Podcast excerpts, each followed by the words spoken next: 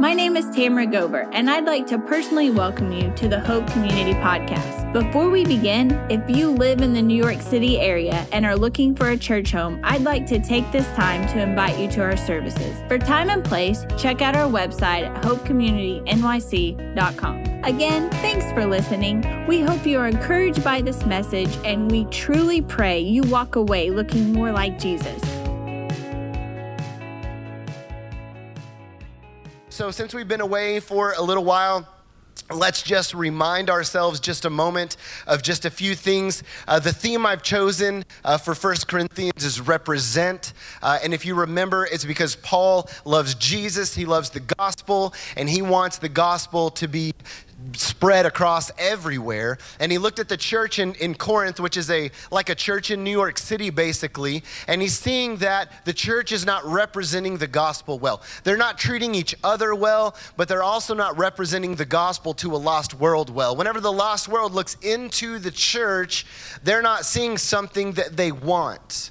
They're seeing something they'd rather avoid. And unfortunately, too many times in today's day and age, we have churches that are seen the same way. I don't want to be a part of that. That's something I'd rather avoid. And so, as we've been going through First Corinthians and as we've been seeing Paul admonish them to represent the gospel well, it's also a reminder for us as Hope Community that we need to represent the gospel well as well all right? So, whenever people think about Hope Community, I don't want them to look at us and go, oh, there's too much bickering and fighting. They can't get along. There's way too much immorality going on in that church. No, like we have, we have one simple task as believers. You know what that simple task is? To live redeemed. That's it. That's our whole task as believers. Is all we've got to do is live redeemed. And if we live redeemed, then we will represent the gospel well. Because if we live redeemed, then we're going to be following what Scripture tells us to do, and God knows what is going to draw a lost world in. And so we get to look at this instruction and say, okay, we want to be that. We want to do that. We want people to say, I want what they have, right? But as we know, it turns out that living a transformed life is not that simple. Because what we have inside of us, as well as the Holy Spirit, giving us that fuel to, to that power to live out a transformed life, we have that flesh in us as well. And that's, that's where things get difficult. So you have these people in Corinth who are like, you know, yeah, we're, we're saved, uh, but they were letting the flesh live. They were not allowing the Holy Spirit to live, and they were falling into it. And we can get there so quick and we can get there so easily because there's that remnant of that old self that's left in us, that selfishness that what we want is what we want, right? And, that, and, and we want to love ourselves sometimes more than we love other people. And that's whenever we start having a problem. We want to love ourselves more than we love God, and that's whenever we start having a bit of a problem, right? Um, and so that lust of our flesh, it does not represent the gospel well. So let's turn to 1 Corinthians chapter 8 together, all right? If you've got your paper Bibles, let's hear those pages flip. Um, if you've got your phones, then let's hear those screens tap, whatever it is that you have. Um, but let's go to 1 Corinthians chapter 8. And while you're turning there, um, I want to preface this message uh, by talking about something that's very cherished in our society, all right? Something that's very cherished in our society, which is our rights, our freedoms, right? That's something that we hear a lot. We hear about our rights, we hear about our freedoms a whole, whole lot, right? We talk about our rights. This is my right to do this. You don't have the right to do that, right? We, we hear that word all the time. We're talking about our rights, especially uh, you hear that a lot in our country. Um, we have a constitution right? That our founding fathers uh, put together. And uh, in, in within that uh, first paragraph, it talks about our rights. Specifically, it talks about our inalienable rights. That's our God given rights, which is what? Life, liberty, and the pursuit of happiness, right? You guys could be on Jeopardy. Good job in the pursuit of happiness. Yes and then and then they were like you know what though? I don't think that our rights are being defined enough. So i think we need to make amendments to the constitution and what they have is these first 10 amendments to the constitution. Let's challenge your history. What are they known as? The bill of rights right? And that's that's wherever we see like freedom of speech and freedom of religion, right? That's that's where our rights come in. And whenever you turn on the news, it's talking about infringing infringing on our rights. We don't want people to infringe on our rights. The government can't infringe on our rights. We talk about our rights all the time. And what our world has done is it's convinced us to hold tightly to our rights and not only hold tightly but defend them at all cost. I'm going to defend my rights at all cost. And see, here's something that's cool. Within Christianity, we have freedoms as well, we have rights as well.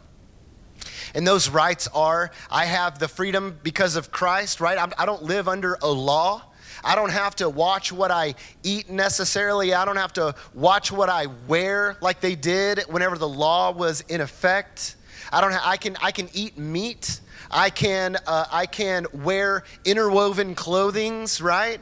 Because the freedom of the freedom that Christ brought, he came and he fulfilled the law, and therefore it gave all of these people all of these rights. And so I have rights under Jesus. Like, and, and what happens is sometimes we take that mentality that we've you know grown up with in our country, and we're like, we have our rights in our, but we have our rights in our religion as well. And so I am going to defend my rights at all cost. That's what I'm going to do.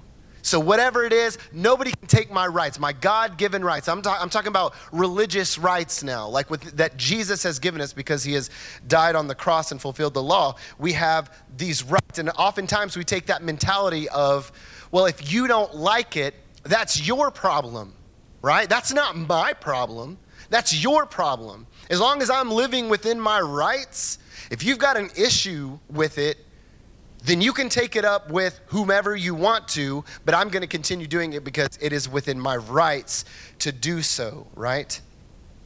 But there's something greater than freedom. There's something greater than our rights. And that's what this whole chapter is all about.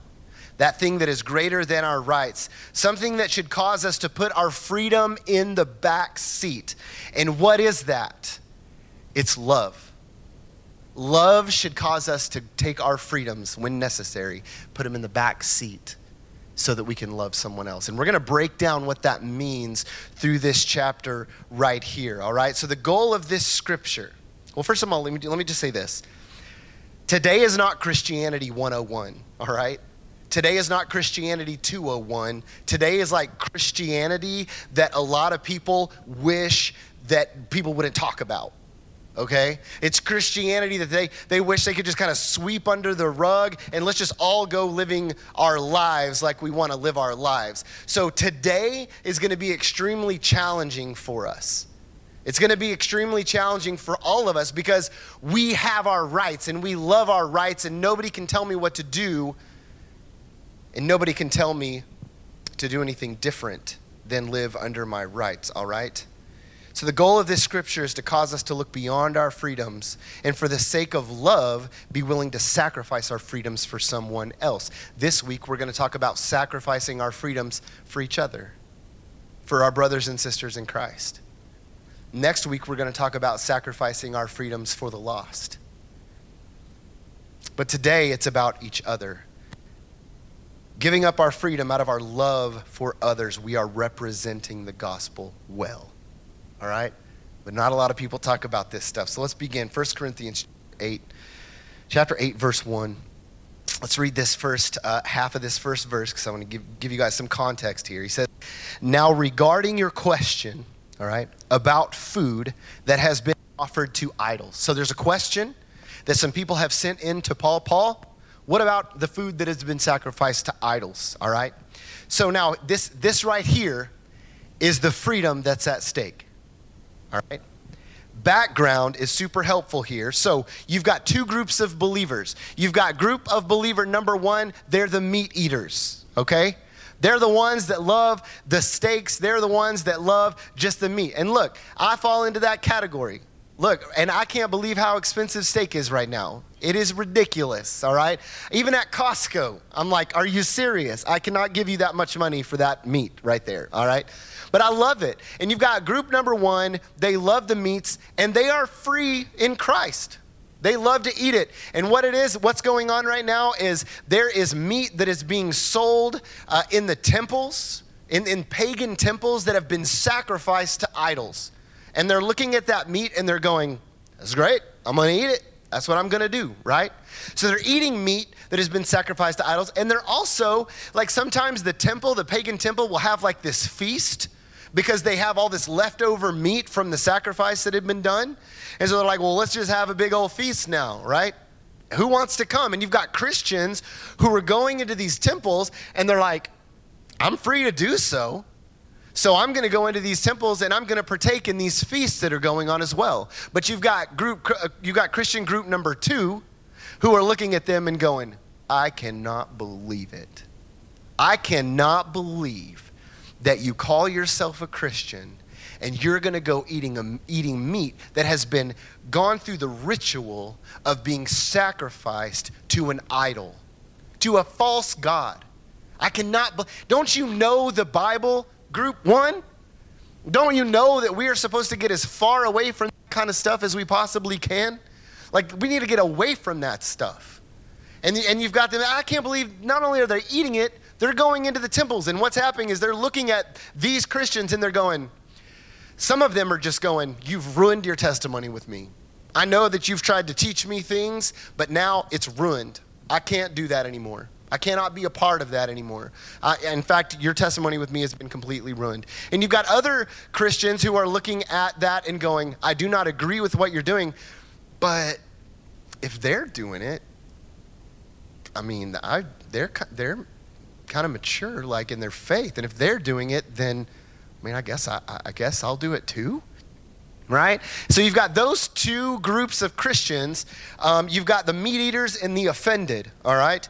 And uh, scripture calls these uh, groups of believers one is the weaker and one is the stronger, all right? So which one do you think the, the weaker is? Group A, the meat eaters, or group B, the offended? What's the weaker Christians in this? De? The offended?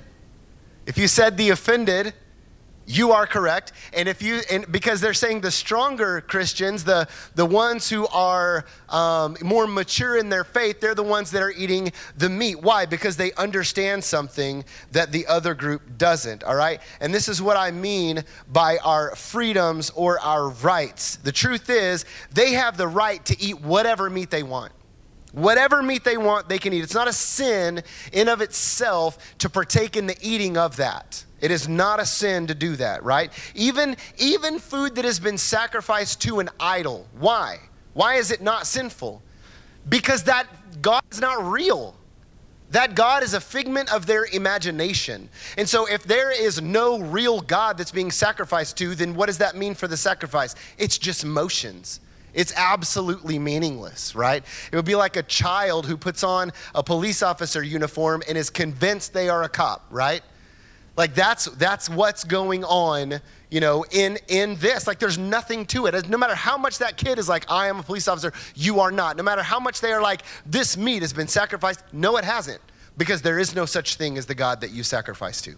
There's only one God. And see, group A of the Christians, they understand this. And they're like, because there is no real God that you're sacrificing, and there's no law anymore that says I can't eat this meat, What's stopping me from going to the, to the market and buying the meat that's been sacrificed? There's nothing. I have my rights, I have my freedoms. And here's honestly what I think we usually would want to happen in this scripture is we want to read this scripture and we want Paul to look at the immature believers and go, suck it up. Like we've been given our freedoms. So deal with it. Stop complaining. Can't you just mature? But that's not what he says. That's not the group he addresses. That's not the group that he gives the job of, of, of making unity in the church, of providing unity in the church. That's not who he talks to here, right? I would, if it was me, I would be instructing the people who are offended by the meat. Why? Because I love meat and I want to eat it. Don't tell me that I can't eat it, right? That's exactly what I would hope. But that's not exactly what happens, all right? So, our culture and our flesh have taught us that no one should keep us from our rights. So we protect them and we carry them into our faith. And if anybody has a problem with it, that's on them. That's not on me, but that is the opposite of what this scripture is going to teach us today. All right, that's what I'm saying. People want to sweep this under the rug, guys. People are like, I don't, don't talk to me about my freedoms. Don't talk to me about the things that I love to do. You telling me I can't do it? No. And he's going to talk, and, and, and I know some of you guys said the, the more mature group was the um, was Group B. Uh, you're not that far off uh, because he's actually reprimanding Group A in this. Okay. Um, so let's watch how the scriptures guide them to unity, and, and let's also consider how it can bring unity to us in our church today among us all right?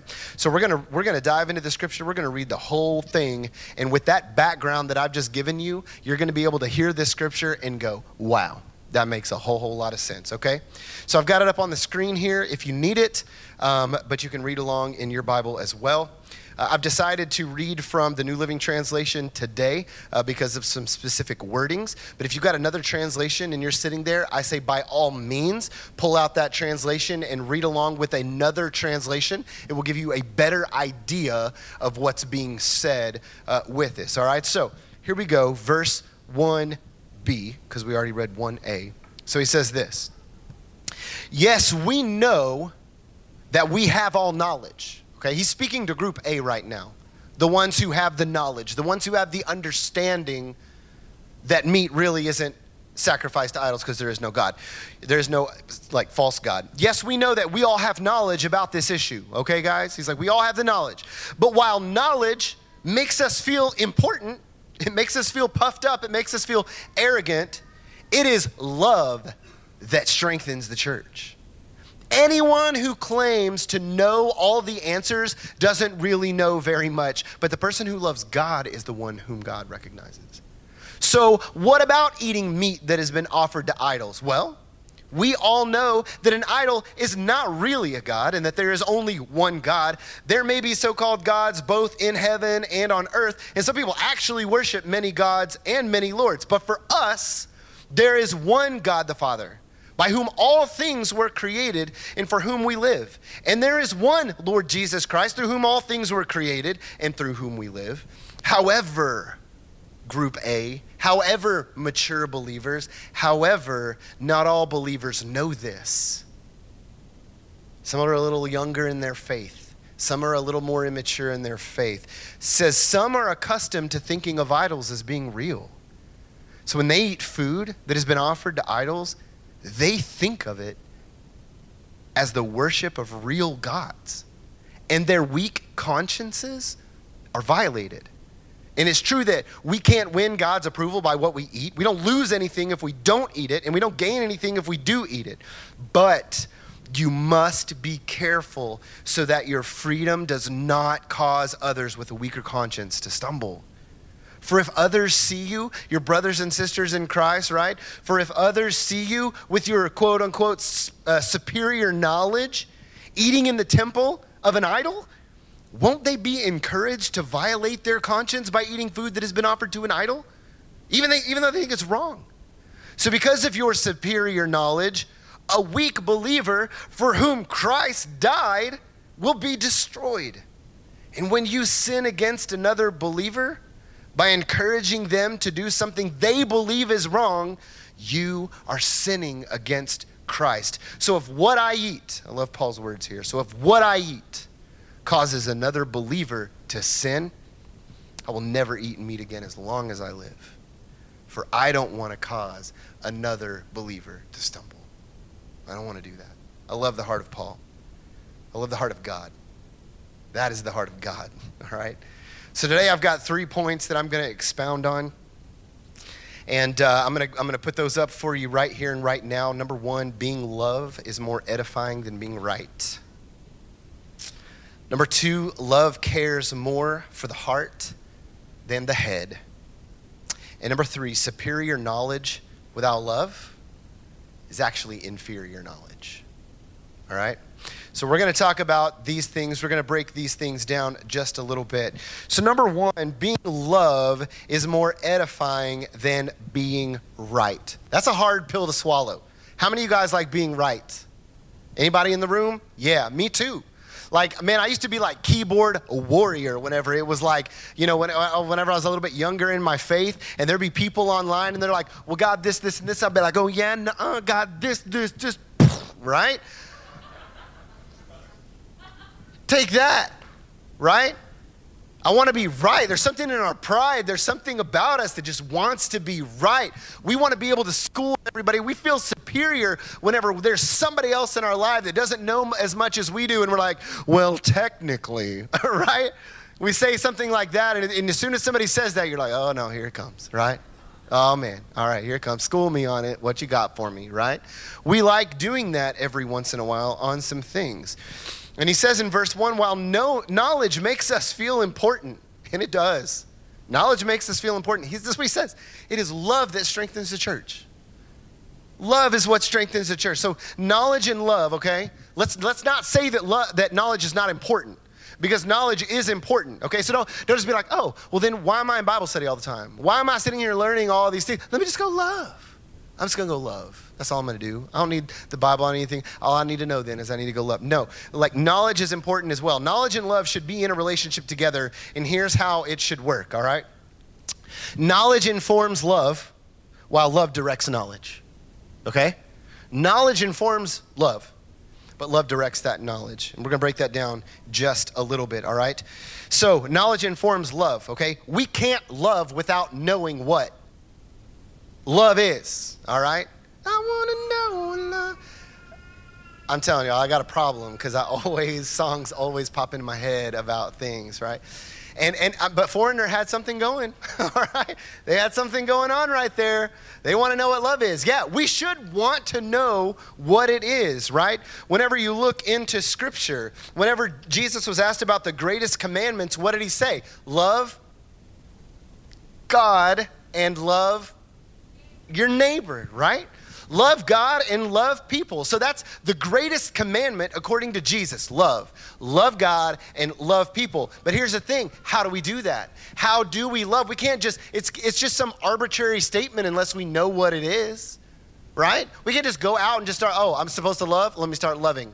How do we do that, right? So where do we find what love is? We find that obviously in Scripture is where we find what love is.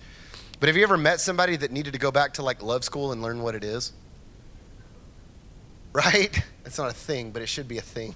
it's called Bible study. All right. But like, no, like we, we, we, how many of you guys are the person that once needed to go back to love school and figure out what love is, right?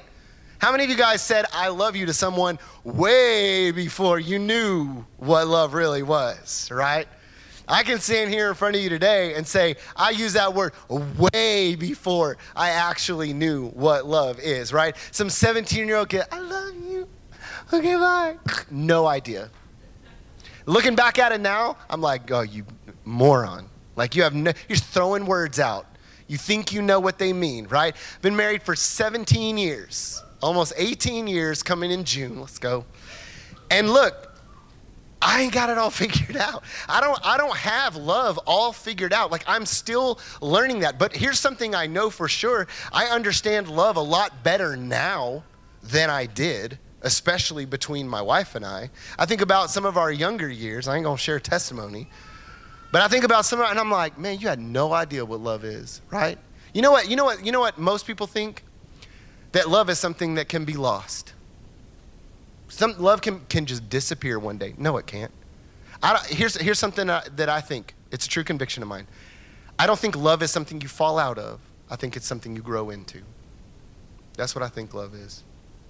It's not something you fall out of. You don't fall out of love. God's never going to fall out of love with us. All right? It's, and we're never going to fall out of love with God. If we do, we never had love in the first place. I'm never going to fall out of love with Tamara unless I didn't understand what love was in the first place all right? But what I'm doing is, as we've been married year after year, what I'm figuring out, oh, this is love.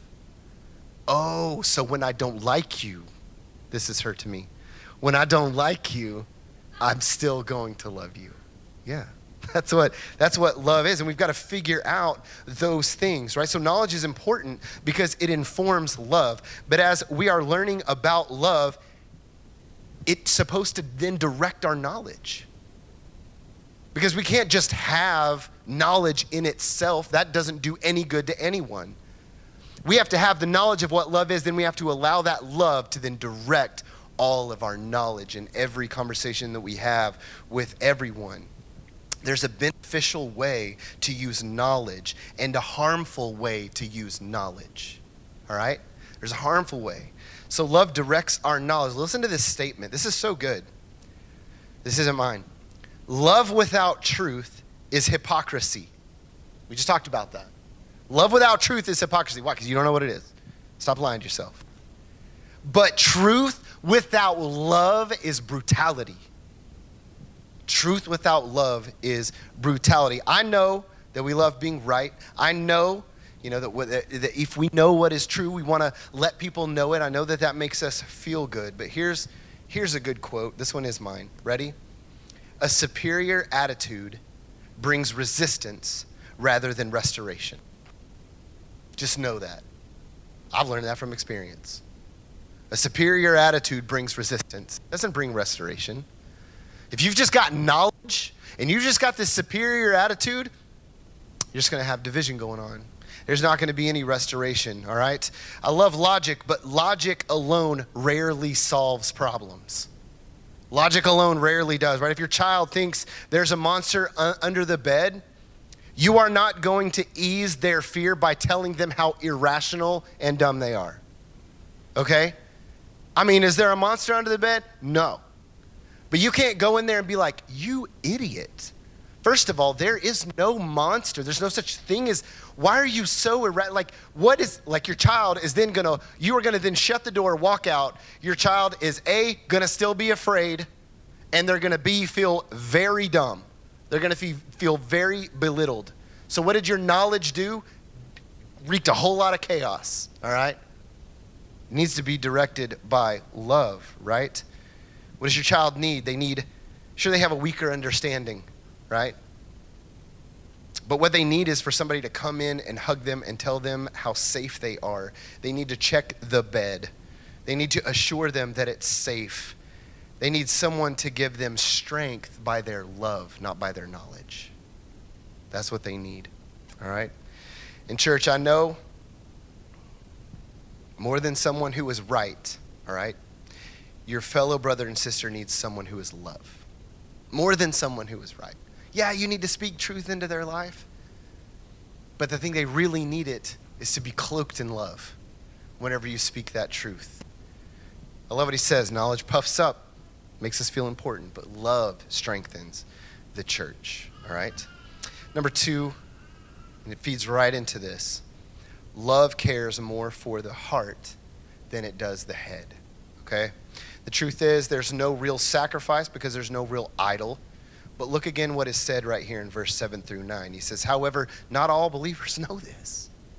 Some are accustomed to thinking of idols as being real. So when they eat food that has been offered to idols, they think of it as worship of a real God and their weak consciences are violated. It's true that we can't win God's approval by what we eat. We don't lose anything if we don't eat it, if we don't gain anything if we do. But you must be careful so that your freedom does not cause others with a weaker conscience to stumble. What does that word stumble mean? It literally means to cause someone to sin by your actions, right? We often call our life of faith lived out as our walk with Christ, right?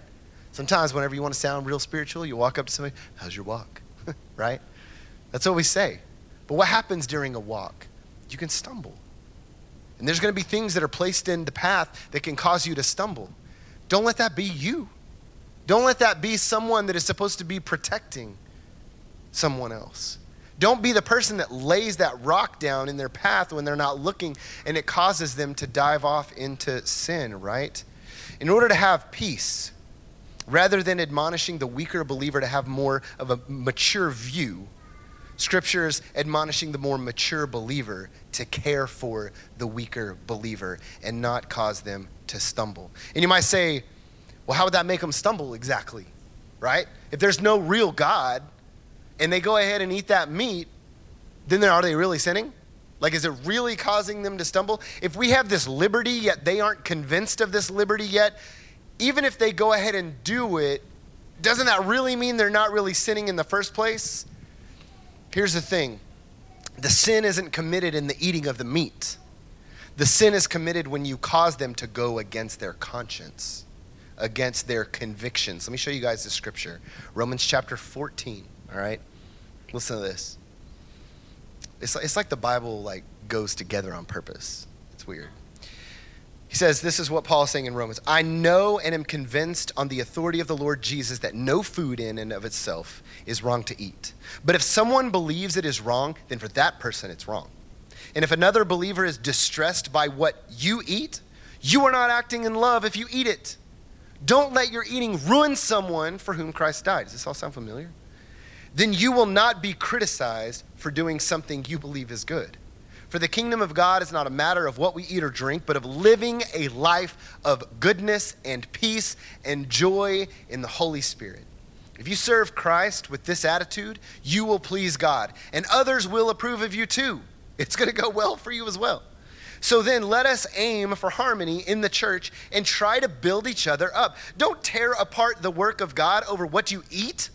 Remember, all foods are acceptable, but it's wrong to eat something if it makes another person stumble.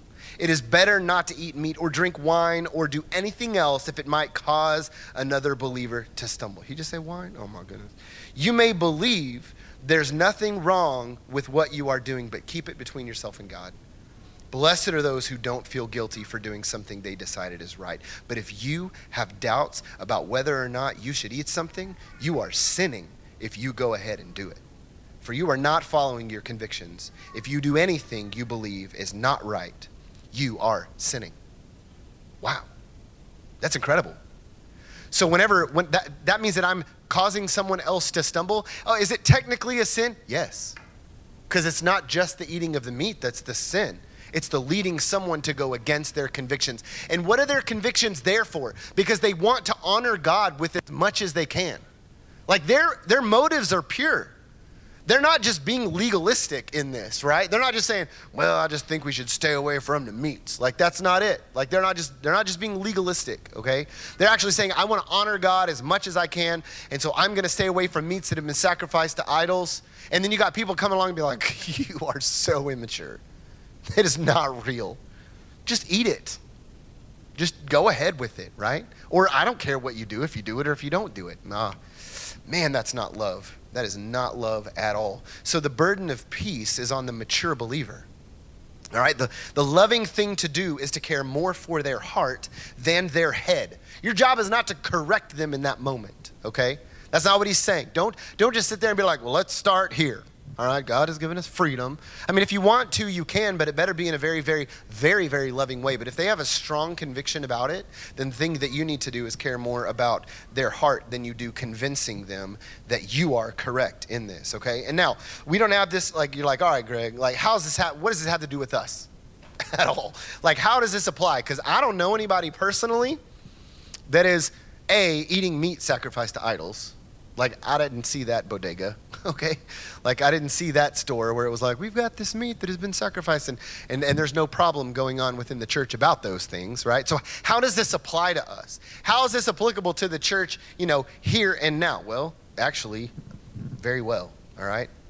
Um, because the nature of this problem still exists in the church. The nature does exist, all right? There are things that some of us in this room engage in that go against another person's conscience. All right? It's just true. And some things that might cause someone to look at someone else in disappointment, or they would use as an excuse to go against their own conscience. Well, that person is a strong Christian, and if they do it, right, even though I'm convicted about it, then it must not be wrong, right? Well, it is a sin for them, as we just saw, right? Now, here's the thing. Let's get, I'm just going to be super transparent. Being a pastor, you've got all kinds of eyes on you all the time, okay? Like if you're in the ministry, you've got a lot of eyes on you all the time. And, uh, and personally, like whenever we first became youth ministers, I had some convictions um, that were about freedom. I've got the rights to do certain things, right? But was it beneficial to the people who were watching me, the people who were looking at me? See, what I need to be cared about, I don't need to be caring about what my freedoms are. I need to be caring about what other people's convictions are. Because I want to, if I'm going to minister to those people, if God's put me in, in those people's lives, then I put my freedom in the back seat so that I can minister the best that I can to those people that are in front of me, right? The people that God has given to me. We all have ministries. It's not just me, we all do. And our ministry, first of all, according to the scriptures, each other. We need to protect each other. We don't need to cause one another stumble. We need to protect each other, right?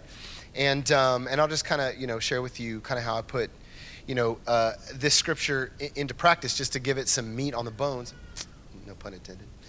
Um, but, uh, but like, for instance, um, you guys have probably noticed I ain't real inked up. all right?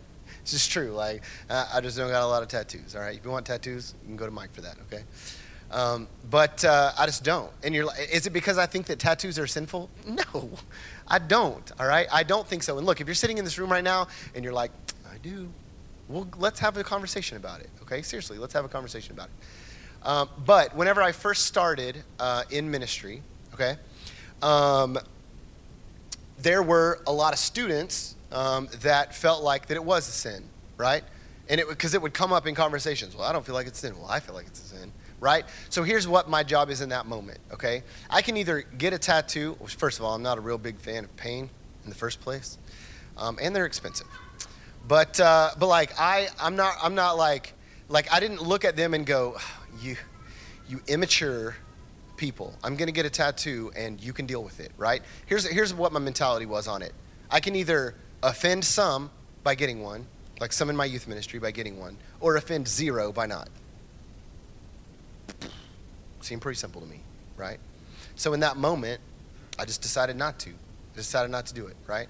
Um, now, have my convictions changed? Um, my convictions haven't changed at all. Like, I, I, don't think that it's a sin then. I still don't think it's a sin now.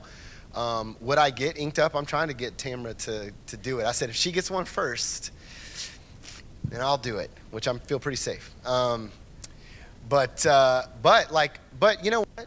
Like, I'm, I'm, I'm good. Like, it's, it's whatever. And, and maybe I will in the future because as, as culture changes, you know, as you go certain places and things change, right? Um, then you're able to, to have some of the freedoms. You're able to live out some of those freedoms, okay? But again, my goal is not like, can I just get somewhere where I can be free? No, it's where God do you want me? And then how can I live in love, right? Um, some of you guys who have hung out with us, maybe eaten dinner with us and stuff like that, we don't drink. We don't, we don't touch alcohol. Why? Is it because we think touching alcohol is a sin? No, all right? We don't think that. But the reason that we don't do it is the same reason because we don't want anybody. We don't want to be anywhere where somebody sees us with a drink of alcohol and it ruins our witness with them. We don't want to be anywhere where somebody sees us with a drink of alcohol and somebody who's convicted about drinking and, and, and, and doesn't think that it honors the Lord causes them to then justify it and be led into, st- led into sin and stumble, right? So, so it's just easier for us to just not even mess with it, right? I'm not saying that everybody, that's what everybody should do. And, and, and look, if you're here right now and you're going, he just came at us with tattoos and drinking. No, I did not. I'm sharing with you, like, that's the beauty of freedom. That's the beauty of liberty. That's the, view, the beauty of being free in Christ. I can't stand, look, I am not a dictator of your actions, I'm a shepherd of your heart. That's what I am. And so I'll stand up here and I'll direct your heart. You're responsible for your actions, okay? All right? But at least, that's what I'm saying. People want to kick this stuff under the rug. At least, at least be loving enough to just check and to say, Am I going to cause somebody else to stumble? Am I going to lead somebody into sin with this? Um, there, there was a, early on in our youth ministry, there was a girl um, who, uh, well, we had a lady who was a Sunday school teacher, okay? And we had a girl uh, who was in her Sunday school class. And this girl comes up to me, like during a Wednesday night, okay? I need to talk to you. Okay? Like real dramatic. I need to talk to you. Okay? Like she's about to share with me something crazy. All right, well, let's, let's go talk about this. I was at the store, and they didn't see me, but I saw them. Mrs. So and so had alcohol in her shopping cart. I don't know what to do. Do we confront her? you know, like, should we bring her forward as a church? and, and go out. I was like, okay, look, I understand, all right? And, uh, and look, I'll, I'll talk to her about that. I'm so sorry. I don't know if I can listen to her anymore in Sunday school. I just don't know if I can. No, look, I promise her heart is good. Like, just, you can do it. Like, you can go, you can listen, you can have full confidence that she loves Jesus, okay? Like, go and listen to her. She loves Jesus. What did I do next, though? I went to that Sunday school teacher, and I was like, hey, look, you were buying alcohol? She's like, it was for cooking. I was like, I don't care. Like, like that's not the point of this whole thing. Like, doesn't matter. Here's what happened though. So and so saw it, and just know that it hurt your credibility a little bit with her. Now, in that moment, what do we want to do? Well, that's her problem. Don't tell me what I can do. Don't infringe on my rights. Don't infringe on my freedoms. I can do whatever I want. I'm not going to let some little girl who's in middle school take drinking completely away from me, even cooking with it. Don't mess up my recipe because you're so immature. All right?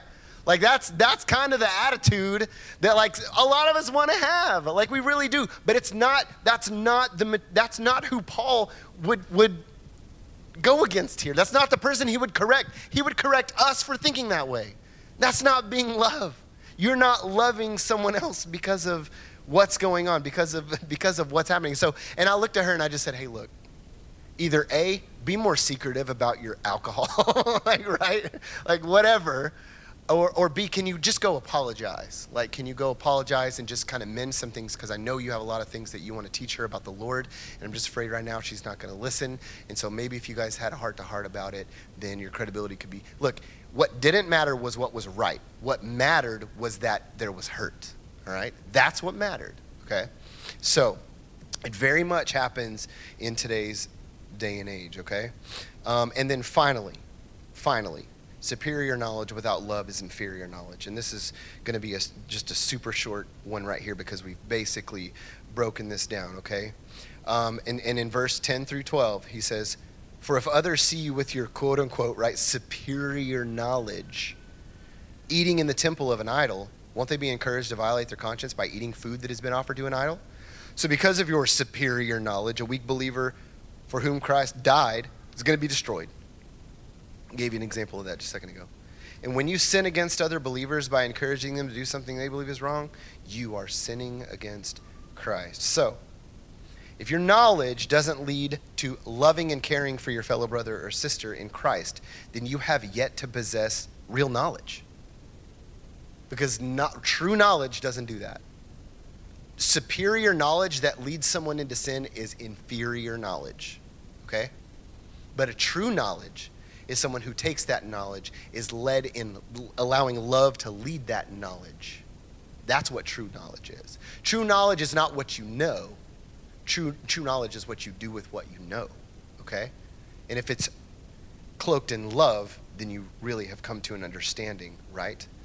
Um, I love this verse in 1 Corinthians. This is so good. It says, If I understand all of God's secret plans, okay, like all the freedoms, like all the things, and possess all knowledge, if I possess it all, but didn't love others, I would be nothing.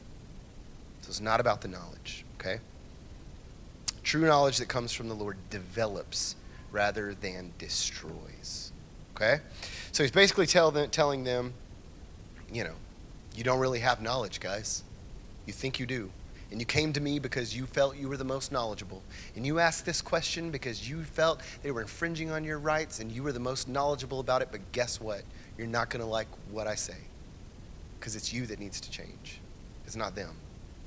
You're the one that needs to establish unity, not them. You don't need to bring them up to your level of knowledge. You need to go down and love them, is what you need to do. All right? So, we love knowledge.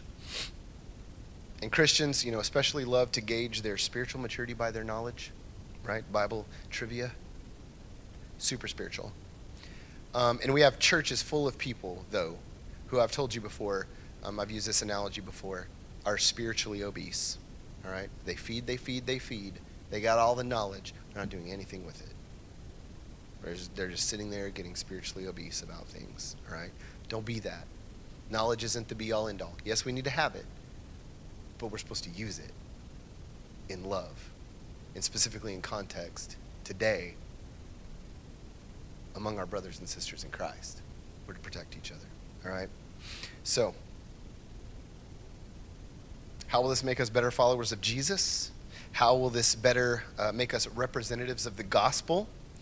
Um, and how can this knowledge inform our love? There's one question that we can ask ourselves, all right? When faced with, with something, there's one thing that we can ask ourselves Am I being a stumbling block or a stepping stone? Thank you for listening. For more information about our church, please visit our website at hopecommunitynyc.com.